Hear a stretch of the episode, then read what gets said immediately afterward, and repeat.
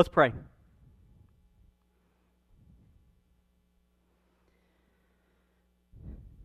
Father, we come before you this morning for those of us who are in Christ, that He's our Savior and our Lord. We are your children.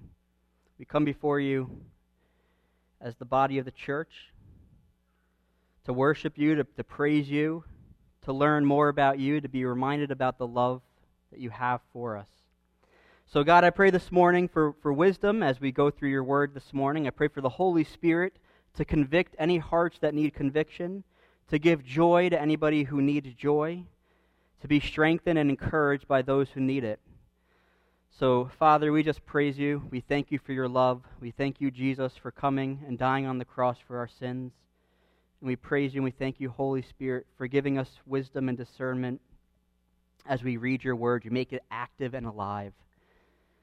We just pray this all in Jesus' name. Amen.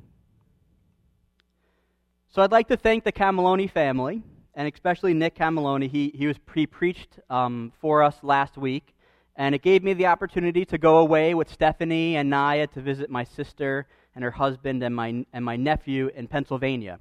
And she lives way out far in Pennsylvania. I was looking at the map of it, and she's like right at the southernmost, westernmost border of it. So not like oh a nice four hour trip to Pennsylvania. It's eight or nine hours. It's it's it's long.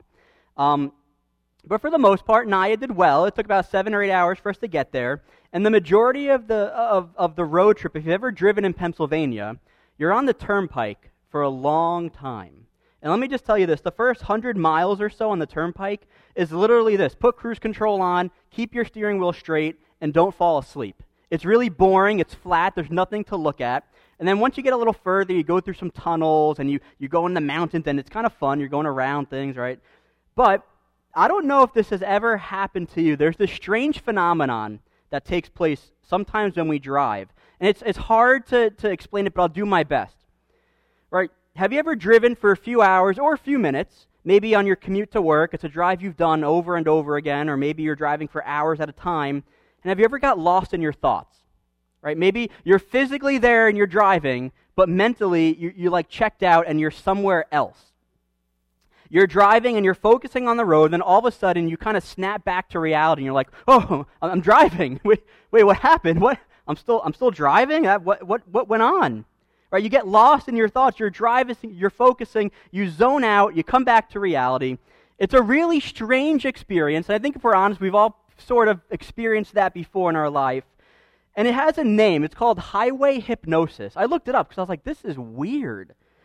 And, and from what I understand, it's an altered mental state in which a person can drive for far distances, responding to all the external events around them in an expected, safe, and correct manner, with no recollection that you've consciously have done so and that you were driving.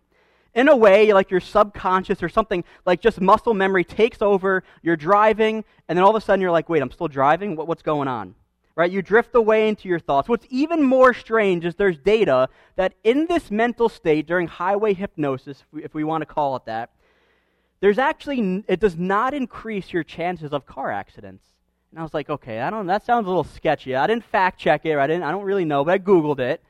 But you know, people have said there's really not a lot of data to collect, and it hasn't really increased car accidents. As long as you're not tired, as long as you're not drowsy, you're safe when you do this. And I was reading a blog post, and there was a guy that was like, "Oh, when I go on ten-hour road trips, I've trained my mind to just to think about that, and the road trips were like an instant for me." And I'm like, "That there's no way that's safe. Like there, there's no way that that and don't do that. I'm not recommending that we do that. Right? It's scary because you might be on exit 60 on the highway, and in the moment or flash, you're on exit 30, and you're like, I don't remember ever changing lanes. I don't remember if there was a red light or a green light or if there's traffic or if I went around somebody. I don't, I don't remember it. And, and, and here's what I'm getting at. Why am I saying this? As we read God's word, I want to be careful that we don't zone out, that we don't experience, and I'll call it a, a Bible hypnosis as a play on words of the highway hypnosis.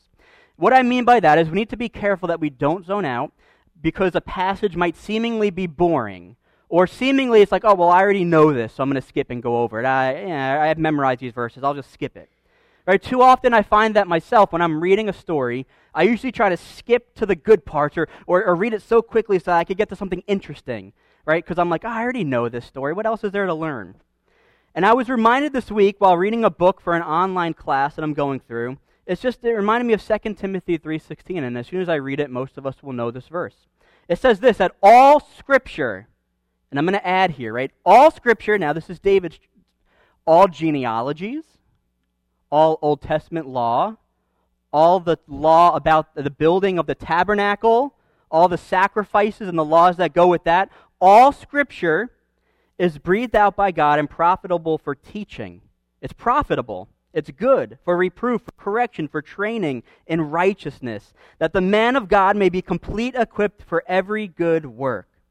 So, as a bit of encouragement, as we read the Bible, both in church, outside of church, in small groups, let's remember that it's God's Word. It's not just words on a piece of paper, but it's actually God's Word. If it's in the Bible, it's there for a reason. God wanted it in there.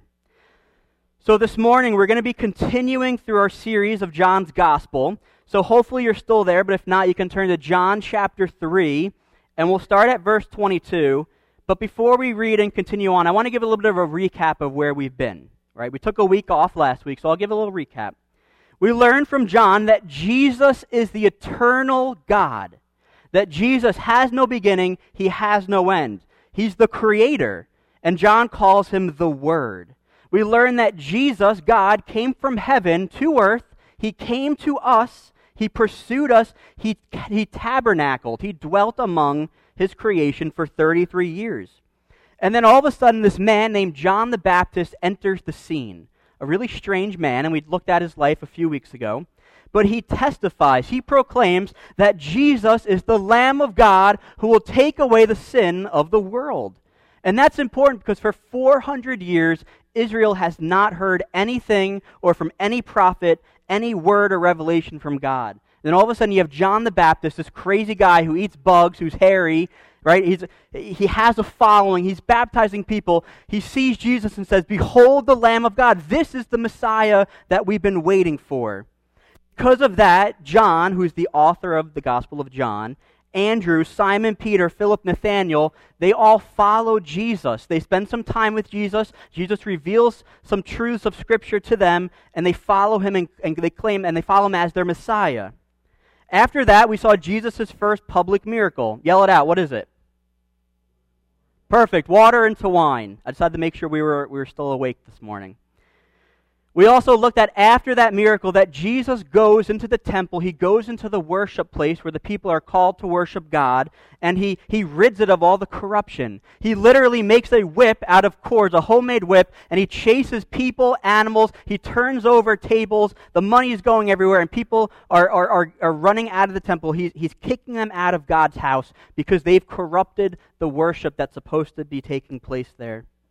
After that, Jesus has a personal, a private conversation with Nicodemus. He's a Pharisee, he's a religious leader, he's a great teacher. I would say he's a celebrity in Israel.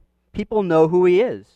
And through his conversation, Jesus reveals that in order for us to get into the kingdom of God, to have eternal life, we have to be born again. And that phrase troubles Nicodemus. He's like, well, how could I be born again? I'm such I'm an old man. How, how, how can this happen? And what Jesus is pointing at, the fact is that it's the work of God. That only the Holy Spirit, God, can transform, take our dead hearts, and breathe in us new life, give us a new heart. So, throughout John's gospel, he'll continuously reveal the simple truth that Jesus is God and that he came down from heaven to earth for the mission of saving and rescuing sinners.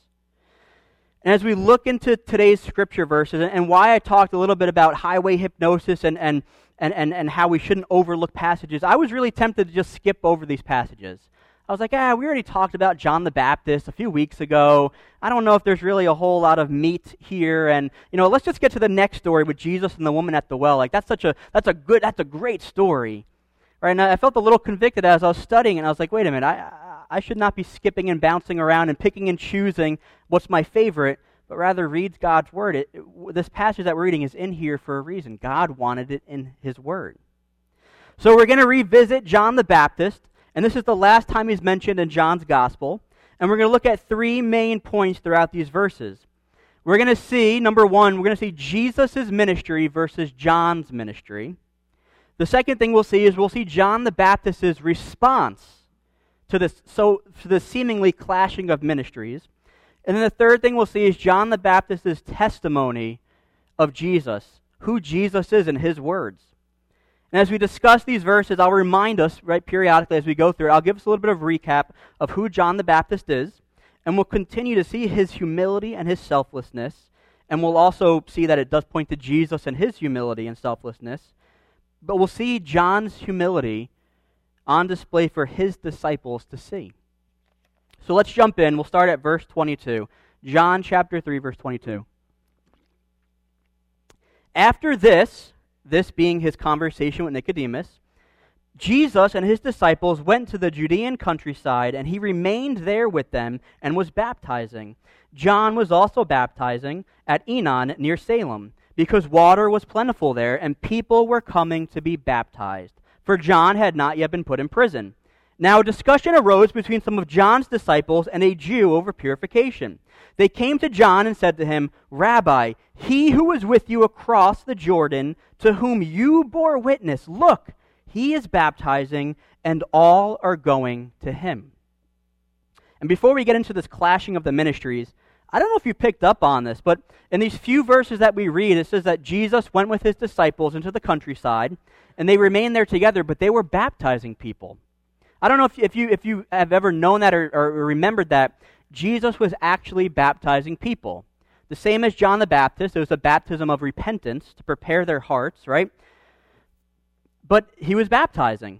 It's believed that in this moment or in this time that he was with his disciples baptizing, this takes place for, for a couple months. It's not like a day trip or a day thing. This, this spans for a few months.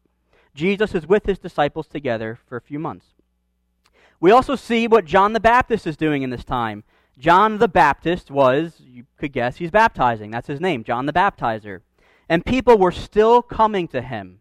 His ministry was still, you know, I would say, being successful in any sort of worldly manner we want to say that. People are coming to him. John's ministry of calling people to repentance and, and baptizing people, it didn't end with him revealing and pointing that Jesus was the Lamb of God. John is still faithfully serving and faithfully doing his ministry that God has given him to do. He's continuing to make straight the path of the way of the Lord. As we remember, John the Baptist's mission was, in a sense, to roll out the red carpet. To roll out the red carpet, not for himself to walk on, but for Jesus, the Messiah, to walk on. He reveals Jesus, the Messiah. And in these next two verses, as we read, we're going to see a, a clash between Jesus' ministry, Jesus' baptisms, and John the Baptist's ministry. Some of John's disciples, they came to him, and, and this is what they said, and this is my translation. They said, uh, Hey, John, teacher, master, rabbi, remember that guy over there, Jesus, that, that you pointed to? Look, look, he's right there. He's also baptizing people. Uh, but not only that, he's stealing our people from you. He's stealing our people. Everybody's going to him instead. What are we going to do about it? And let me be very clear here. John's disciples, his followers, are the ones that see Jesus' ministry as competition. It's not John. His disciples are very loyal to John, and they didn't want to see their master take second place.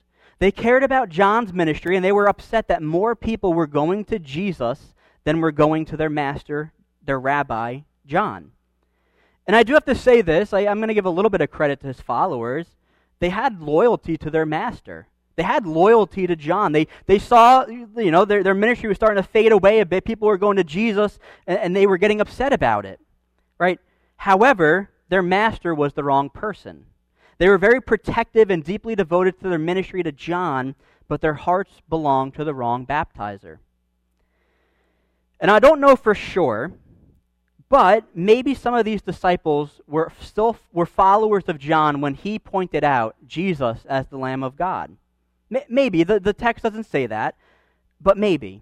Maybe some of these men here were close to Andrew and to John, who were initially John the Baptist's followers. And then after John points at Jesus, they go and they follow Jesus.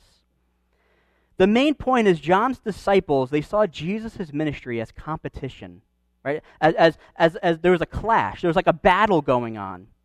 they brought it up to John, and they basically said, John, what are we going to do about it?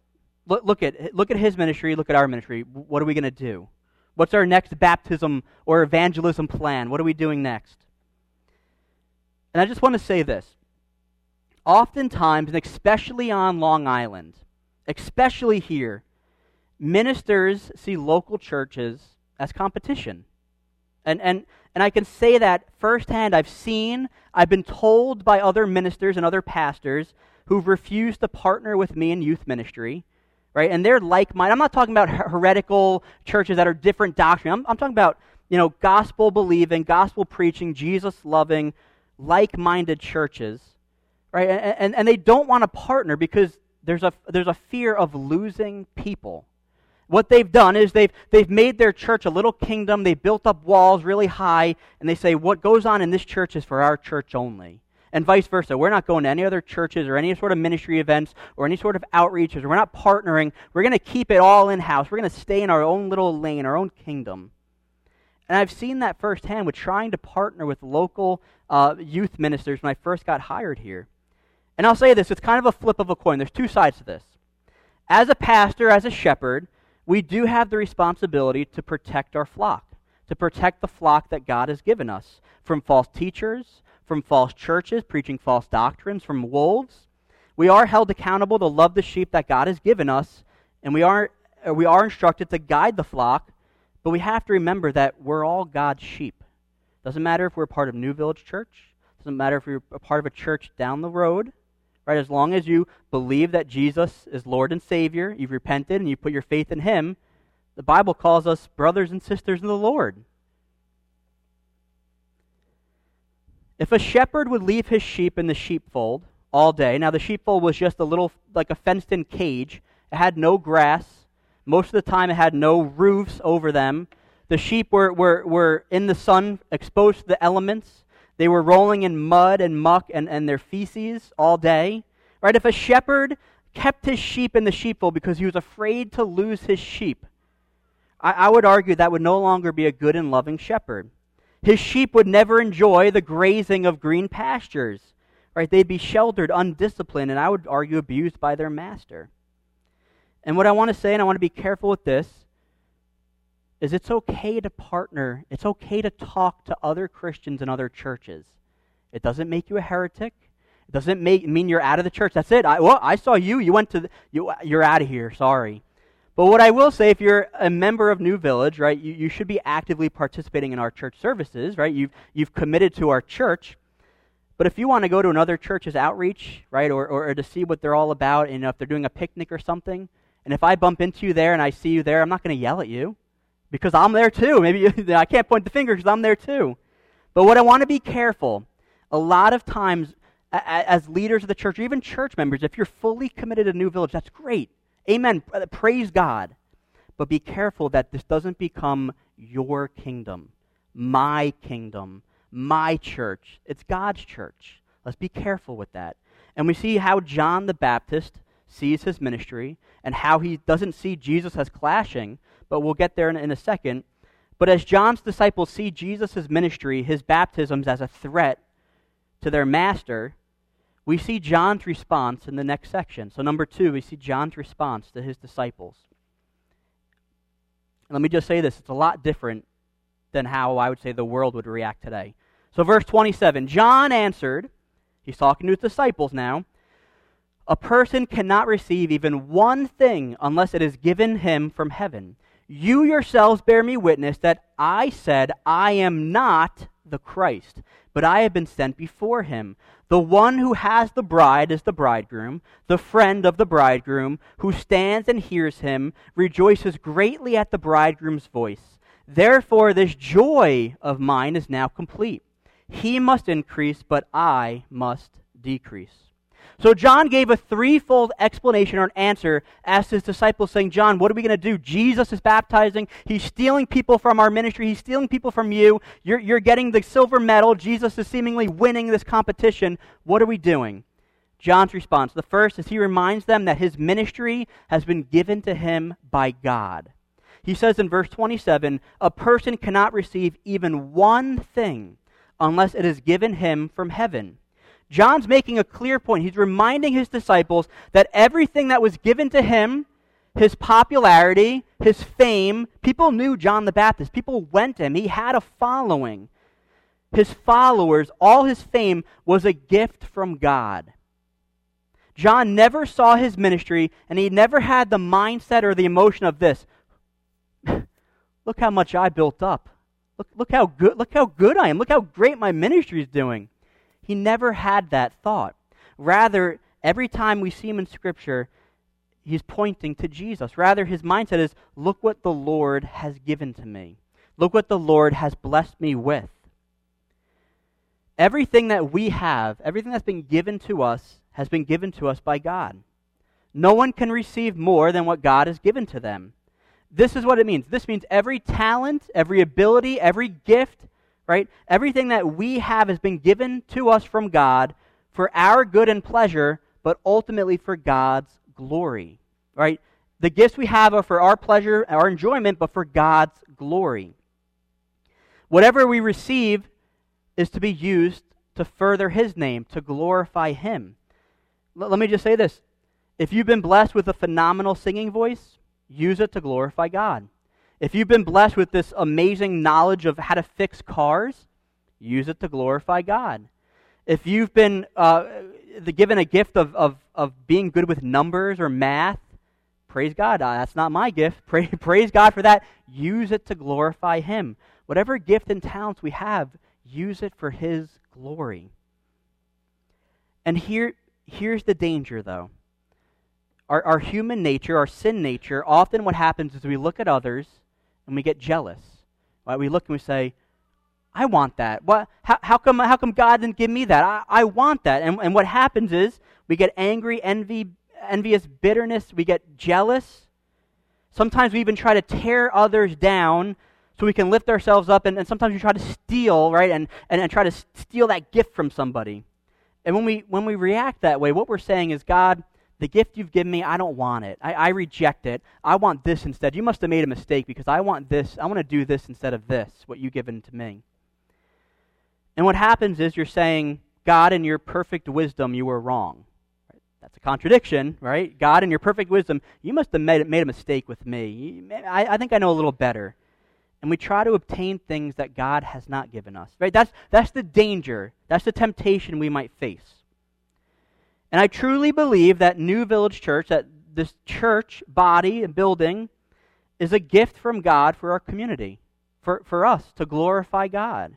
There are over 9,000 people who live within a five minute drive of this church in all directions of the building. Right? It's important to remember this is God's church. It's not David's church. It's not the elders' church. It's not the deacon's church. It's not the people's church. It's God's church. We exist to glorify Him through making disciples and spreading the gospel. That's the ministry that God has given to us, each one of us here today. And in our giftings, which are different from each other, we use that to glorify Him, to make disciples, to preach the gospel. We shouldn't be looking at other churches or, or other facilities and becoming envious and saying, you know, why, why do they get all that? And then look at us here. We're, how come they get all the success? They're, they're stealing all the people from us. That, that's the easy temptation that we might get into. But John reminds us that everything we have is a gift from God, and our gifts are used to what? Glorify Him, not glorify ourselves.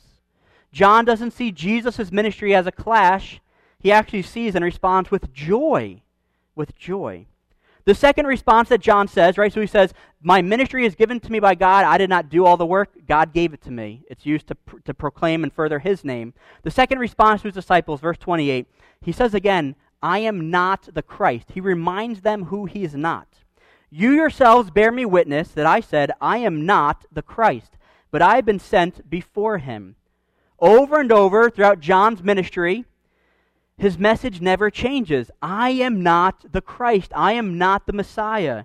And the people, as a recap, they said, Well, then who are you? He says, I'm just, I'm, in a sense, he says, I'm nobody. I'm just the one who's in the wilderness calling out, make way, make straight the path, the way of the Lord. Right? So I'm not the Christ, but I'm the one who points to him.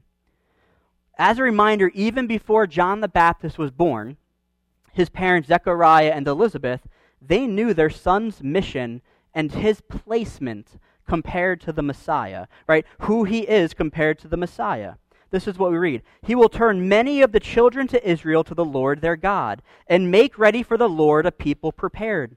So, John the Baptist's parents, nowhere does it say he will turn many children of Israel to John, their Lord.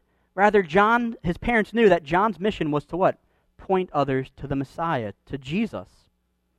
John clearly knew his mission and his position compared to the Messiah. And so did the people because he'd proclaim it over and over and over again. And to help further to his disciples why he's not the Christ, why they should be joyful and happy to see Jesus' ministry succeeding, this he uses a wedding example or like a little parable here. In verse 29, he says, The one who has the bride is the bridegroom or the groom. The friend of the groom who stands and hears him rejoices greatly at the bridegroom's voice. Therefore, this joy of mine is now complete. I did a little bit of research in, into ancient Jewish culture and traditions for weddings. The best man or the best friend of the wedding, it was a job. I, I, if someone asked me back then to be their best man, I'd be like, ah, that's too much of a commitment for me. I don't know. That, that's scary. They acted as the liaison between the bride and the groom. They arranged the whole wedding. They invited the people to the wedding. They presided over the wedding feast. Their duty was at night to guard the bridal chamber and let no false lover in. And once he hears the voice of the groom getting closer in the darkness to the door of the bridal chamber, he would let him, he would let him in to his bride, and the best man would walk away joyfully. His, his job was now complete. The task of the, of the best man or the bridegroom's friend was also to bring the bride to the groom safely. After that, he fades away, he fizzles to the background, and then it's all about the bride and the groom. Now, I don't know if after this list of, qual- of, of jobs, would you, I don't know if you'd take this, you know, nowadays if that was your job, but that was John the Baptist's job. That was his mission. And think back to your own wedding if you, if, if you, if you had one. Imagine if your best man became the spotlight of it during the ceremony. I don't think it, uh, that would be very upsetting. Why? Because the wedding's not about the best friend. The best friend, the best man, his job is to what? Stand joyfully next to his friend and rejoice in their love, rejoice in their wedding. And that's what John's telling his disciples that Jesus' growing ministry, that Jesus is following, is not a competition but rather it's joyful. John has joy as his crowds, as his followers are leaving him and going to Jesus. Now, that goes against all human nature. If all my friends leave me for another friend, I wouldn't be like, Yay, I'm so happy you guys just ditched me. Thank you so much. John knows who he is, he knows his mission, he knows who it's about. It's all about Jesus. A few years ago, there was a youth group student, and throughout the year, I was working with him. I was constantly discipling him. I was sharing the gospel with him. I was answering biblical questions that he had. I spent hours just hanging out with him. He sat under my preaching, under the lessons of youth group week after week after week, hearing the gospel over and over, right? Still never made a profession of faith. Fast forward, one night came, we had a youth a combined youth event here in the sanctuary. A guest preacher was preaching that day. Do you know what happened? At the end of the service, there was an altar call, and he came up and he gave his life for Christ. Right? Amen. Hallelujah. Here's the problem. And this is embarrassing. And, and, and don't judge me on this, right? There's, I was convicted. The only problem was my first response was not joy, it was jealousy. Right? I said, How could this guest preacher come in and steal my disciple? How could he come in and reap all the benefit and reap everything that I was sowing this past year? Right? How could he do this? I put so much time and energy into this student. It was supposed to be me who saved him. And now, how dare him? He did that. Right? And, and, and honestly, for those few moments, it was just a few moments, for those few moments, it was jealousy. And then embarrassment and conviction. Why? Because that was my heart's initial response was, was jealousy. Uh, a soul was saved. Praise God. After that short moment, I was convicted, and then I had joy. I rejoiced because a lost sinner came to Christ in repentance, put their faith in him. And my immediate heart revealed something about me. It showed sin. And God reminded me very quickly that it's not David Moore who saves souls. It wasn't the guest preacher who saves souls. God saves us. God saves souls. God makes us born again. I'm glad that God allowed me to play a role and to see the transformation firsthand of a dead heart into an alive heart, right? Praise God for that. But there's that danger of temptation, right? Pride sometimes comes in the way. And then we get to the last thing that John says. So he sees his ministry is from God. He reveals to them and reminds them, I am not the Christ. I'm not, not, I'm not the one worthy of devotion and following. The last response he says in verse 30, he says, He must increase, but I must decrease. We see John's decreasing is necessary. Here, John the Baptist reveals he must decrease. Right? Jesus must increase. I must decrease. God's will for John's life was to give way for Jesus. I would argue this John's mission was to always take second place to Jesus. And John knew that, and John rejoiced in that. He knew that he would eventually fizzle out, he would eventually decrease. Why? Because Jesus would increase. John graciously accepts God's plan for his ministry, and he humbly and joyfully gives up his followers, gives up his ministry to make way for Jesus. Where his disciples complained and got jealous, John loved taking second place compared to Jesus and his ministry. I don't know how many Olympic athletes, if they had the choice, do you want first, do you want gold, or do you want, or do you want silver, second place? I don't know many athletes that would say, I'll take silver. I'm good with silver. If given the choice, you want gold. You want number one. John willingly says, I know my place. I am not the Messiah. Second place, I will decrease. He will increase. And he doesn't say it out of obligation or sorrow or joy. He's not like, okay, guys, you know, he, he, we have to decrease so he can increase. He's not crying about it, he's saying it joyfully. He's rejoicing in it, right? And it shows his heart. He's accepting, he's, he's having joy about it. We live in a culture today that idolizes self. Every commercial, every billboard, every advertisement preaches the same message. It preaches that you are the most important person in the world and that you need this to even be better to be more important. Our culture is obsessed with ourselves. And here, looking at John's humility, we see something that is very counter to our culture. We see humility. And it just got me thinking, and, and I'll, I'll just throw this out to just meditate and ponder. What would our church look like if we adopted John's words and lived our lives in a way that everything we did was to increase Jesus and for his name's sake? What, what would our lives look like? What would our church look like? What would the community around us look like? I would say this I think our church would begin to look like the proper bride of Christ. From this, it's a reminder less of me, less of my will, less of my way, and more of Jesus, His way, His will. Jesus, right? John's humility to me, it reminded me of Jesus' humility. And Jesus shows us what true humility looks like while hanging, dying on the cross for our sins. If you want to turn there, you can, but I'll start reading it. Philippians chapter 2, verse 5. Philippians 2. Paul says this Have this mind among yourselves, which is yours in Christ Jesus, who, though he was in the form of God, did not count equality with God a thing to be grasped but he emptied himself, taking the form of a servant, being born in the likeness of men. Let me pause right there. What does humility look like when we look at Jesus? We see the God of the universe, the creator of all, the one outside of time, humbles himself to come to creation, humbles himself to be now into time that he created. So, on the first kind of a twofold truth, Jesus' humility is that he's eternal God who came and humbly took on flesh. Right? He took on, he lived in the creation that he created. That's humility. Not only that, verse 8 would say this we continue to see his humility.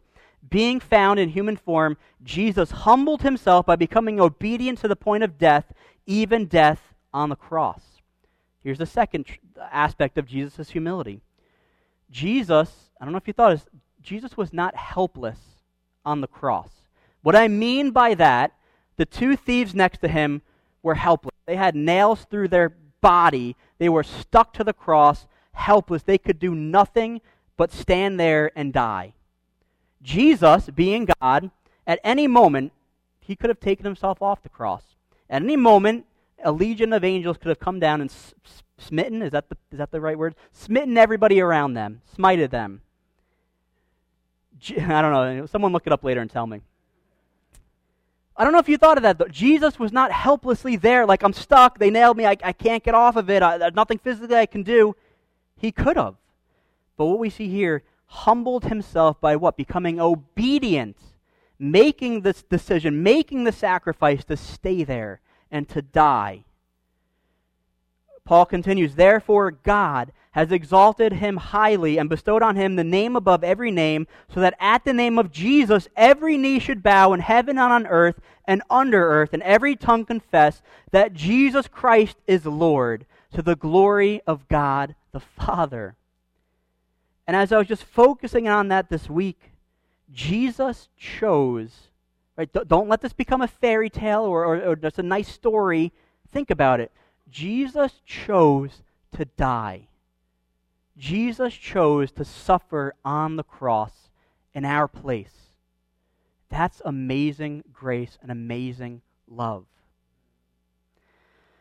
So we see John versus Jesus. We see John's response to his disciples that he must joyfully decrease for Jesus to increase.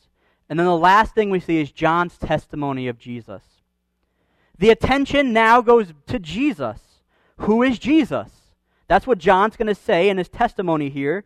And that's been the overall theme as we've been going through John's gospel. We've been asking ourselves that question Who is Jesus? How does John, the apostle, the author, right, how does he reveal who Jesus is? John the Baptist gives his disciples five reasons to accept and joyfully, humbly accept Jesus' successful ministry. He reminds them of Jesus' origin, that Jesus had a heavenly origin. Verse 31 For Jesus, he who comes from above, is above all. He who is of the earth belongs to the earth and speaks in an earthly way. I believe he's talking about himself there, right? I'm belonging to the earth. I talk in an earthly way. He who comes from heaven is above all. Here we see, as John reminds his disciples, where Jesus came from. He descended from heaven. In John 1, verse 14, the Word became flesh. He dwelt among us. He came down. John contrasts who he is, where he came from, with who Jesus is and where Jesus came from. John is sent from God, belonging to the earth, born on earth, a human. Jesus came from heaven. He was sent from heaven. And John would say, because of Jesus' origin, right, he's above all on earth. The second truth or testimony we see is that Jesus knows the truth firsthand. Verse 32 He bears witness, Jesus bears witness to what he has seen and heard, yet no one receives his testimony. Jesus' testimony, what he proclaims, what he says, his claims are true. Why? Because Jesus is God. As he speaks about heavenly things, he speaks about things that are true and things that he knows firsthand. It's not like someone's whispering in his ear and, and, and he's like, okay, oh, okay, what is heaven like? Tell me about, okay, oh, oh what, what is that? Okay, oh, n- now I'll tell people. Jesus knew firsthand. Why? Because he's God. He's eternal. He was the creator of all. No one's revealed heavenly truths to Jesus. He knows. He knows them. He's God. And we see a warning, or not warning, but kind of a sad news here. Despite Jesus' powerful testimony, his authoritative proclamations of, of the truth, we see that the world rejects him. The world rejects his testimony. Right? That verse says, Yet no one receives his testimony. And that echoes what we read earlier in John about Jesus being the light, and it says, Yet the world did not know him. In the general sense, not, not literally, like literally every single person. In the general sense, the world rejects Jesus. And how do we know that? Because he was murdered on the cross by the ones that he came to save Over and over throughout his ministry, we see the rejection of his claims to be God, his claims to be the Messiah.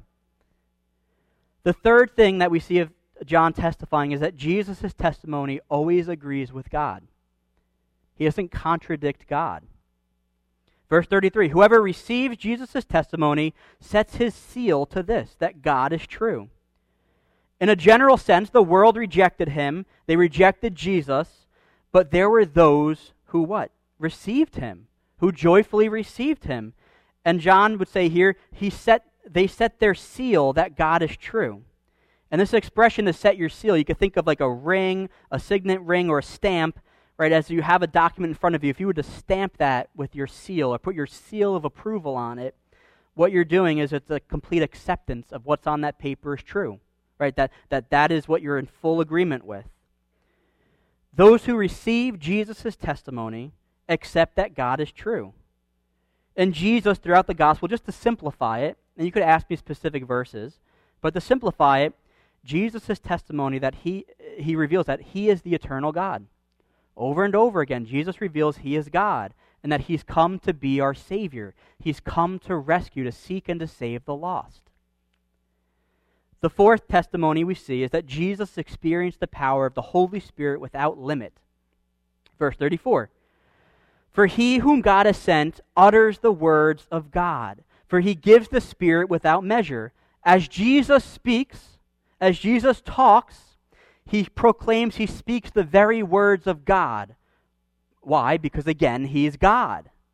And he has the Holy Spirit without measure. In Colossians 1, Paul writes this For in Jesus all the fullness of God, all the fullness of God was, dwell, was pleased to dwell, and through Jesus to reconcile to himself all things, whether on earth or in heaven, making peace by the blood of his cross. Jesus perfectly knew and he understood the truth of God because he's God. There were no limits to the Holy, Spirit, Holy Spirit's power working through Jesus Christ in his public ministry here on earth. Paul reminds us the fullness of God dwelt in Jesus. And the last point, number five, Jesus received all authority from the Father. Verse 35. The Father loves the Son and has given all things into his hand. Whoever believes in him has eternal life. Whoever does not obey the Son shall not see life, but the wrath of God remains on him. John reminds us that Jesus has the complete authority over everything. He rules and he reigns over all. And right here in this last verse, we're reminded of the gospel, the good news of the gospel. John says, For those who repent, for those who believe in Jesus' testimony and the claims that Jesus has made, there's eternal life. On the flip side, he also gives us a warning. For those who do not believe, who do not obey, says the wrath of God remains on them. And, and let me just explain it this way to wrap it up here. Because God is just, which means he, he exercises justice perfectly, without mistake. Because God is perfectly just, sin has to be punished. Sin must be punished. The Bible says that the cost of sin, what, what's earned when we sin, is death. But what we see is that Jesus Christ took on our sin, he took on our shame on the cross, dying in our place, taking on the full wrath of God in our place. And the question is, why would he do this? Simply, God is not only just, perfectly just, but God is love. God is love. He loved us so much, He provided the sacrifice. He provided the atonement for our sins. He made a way for us to be reconciled, to be made right in Him, to be adopted as His sons and daughters. And John's gospel stresses that not everyone is automatically saved and automatically gets heaven because of what Jesus did on the cross, but only those who've repented and believed, and by the power of the Holy Spirit receive new life, are born again, and are forgiven. I was doing, and I'll, I'll end with this, I was doing a little bit of research about the, the imagery of the lamb in, in the Bible. And I, and I stumbled across something, again, didn't, didn't fact check it for hours, um, but I think the principle still is true and, and biblical. Why is Jesus called the Lamb of God? Other animals were used in atonements and sacrifices, but I read something interesting. When lambs were led to the slaughter, they took it. They didn't fight back, they didn't run away. Lambs just, whether it's, it's the I don't want to sound bad, but whether it's the stupidity in their brain or the lack of defenses, right? Or maybe they just don't know. But lambs willingly get sacrificed. They don't put up a fight.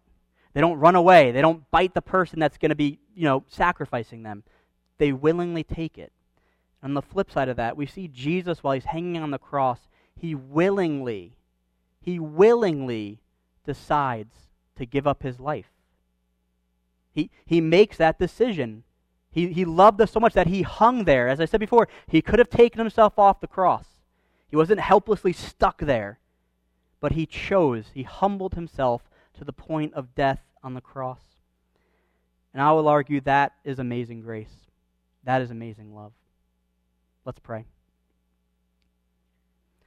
I'll invite the worship team to make their way back to the platform. Jesus, we thank you for your word. We thank you for the ability to read it, to be encouraged by it. We thank you that the Holy Spirit makes it active and alive. It's just not words on a paper or words that we read, rather, it's living. It's how you've revealed yourself to us. I pray, Lord, that as we continue our ministry here at New Village, as we seek revitalization, as we seek to evangelize the community around us, as we seek to disciple each other, I pray that we never become selfish, that we never make claims like this this is my ministry and my church. I pray that we remember it belongs to you. I pray, Lord, that in everything in our lives, any gifts or talents or abilities you've given us, I pray that we can use them to glorify you, to further and increase your kingdom here on earth. I pray you protect us from being envious of others, of other people, other churches, other ministries. I pray for joy as we serve, joy as we worship together as your body. I pray, Lord, as we head out of these doors this morning and, and go back to work or school or just life in general this week, I pray, Lord, that you give us gospel moments, that we're able to show and to share our faith with others in even ways we never expected or thought of. I pray we remember how much you love. You humbly came into the creation that you created. You, the, the creator of time, stepped into time, and you humbled yourself, and you hung and you died on the cross willingly for us, taking the wrath of God. I pray if there's anybody here this morning who does not believe these words, who have not repented, who do not have the Holy Spirit. I pray, Lord, that you start working and softening their hearts. I pray that they have boldness and the courage to ask questions if they're confused. Ask questions if, if, if, they're, if they're seeking you, Lord. God, we're just thankful for the love that you've shown us. Jesus, we praise you this morning. We thank you for your amazing love and your amazing grace. And in your holy name we pray. Amen.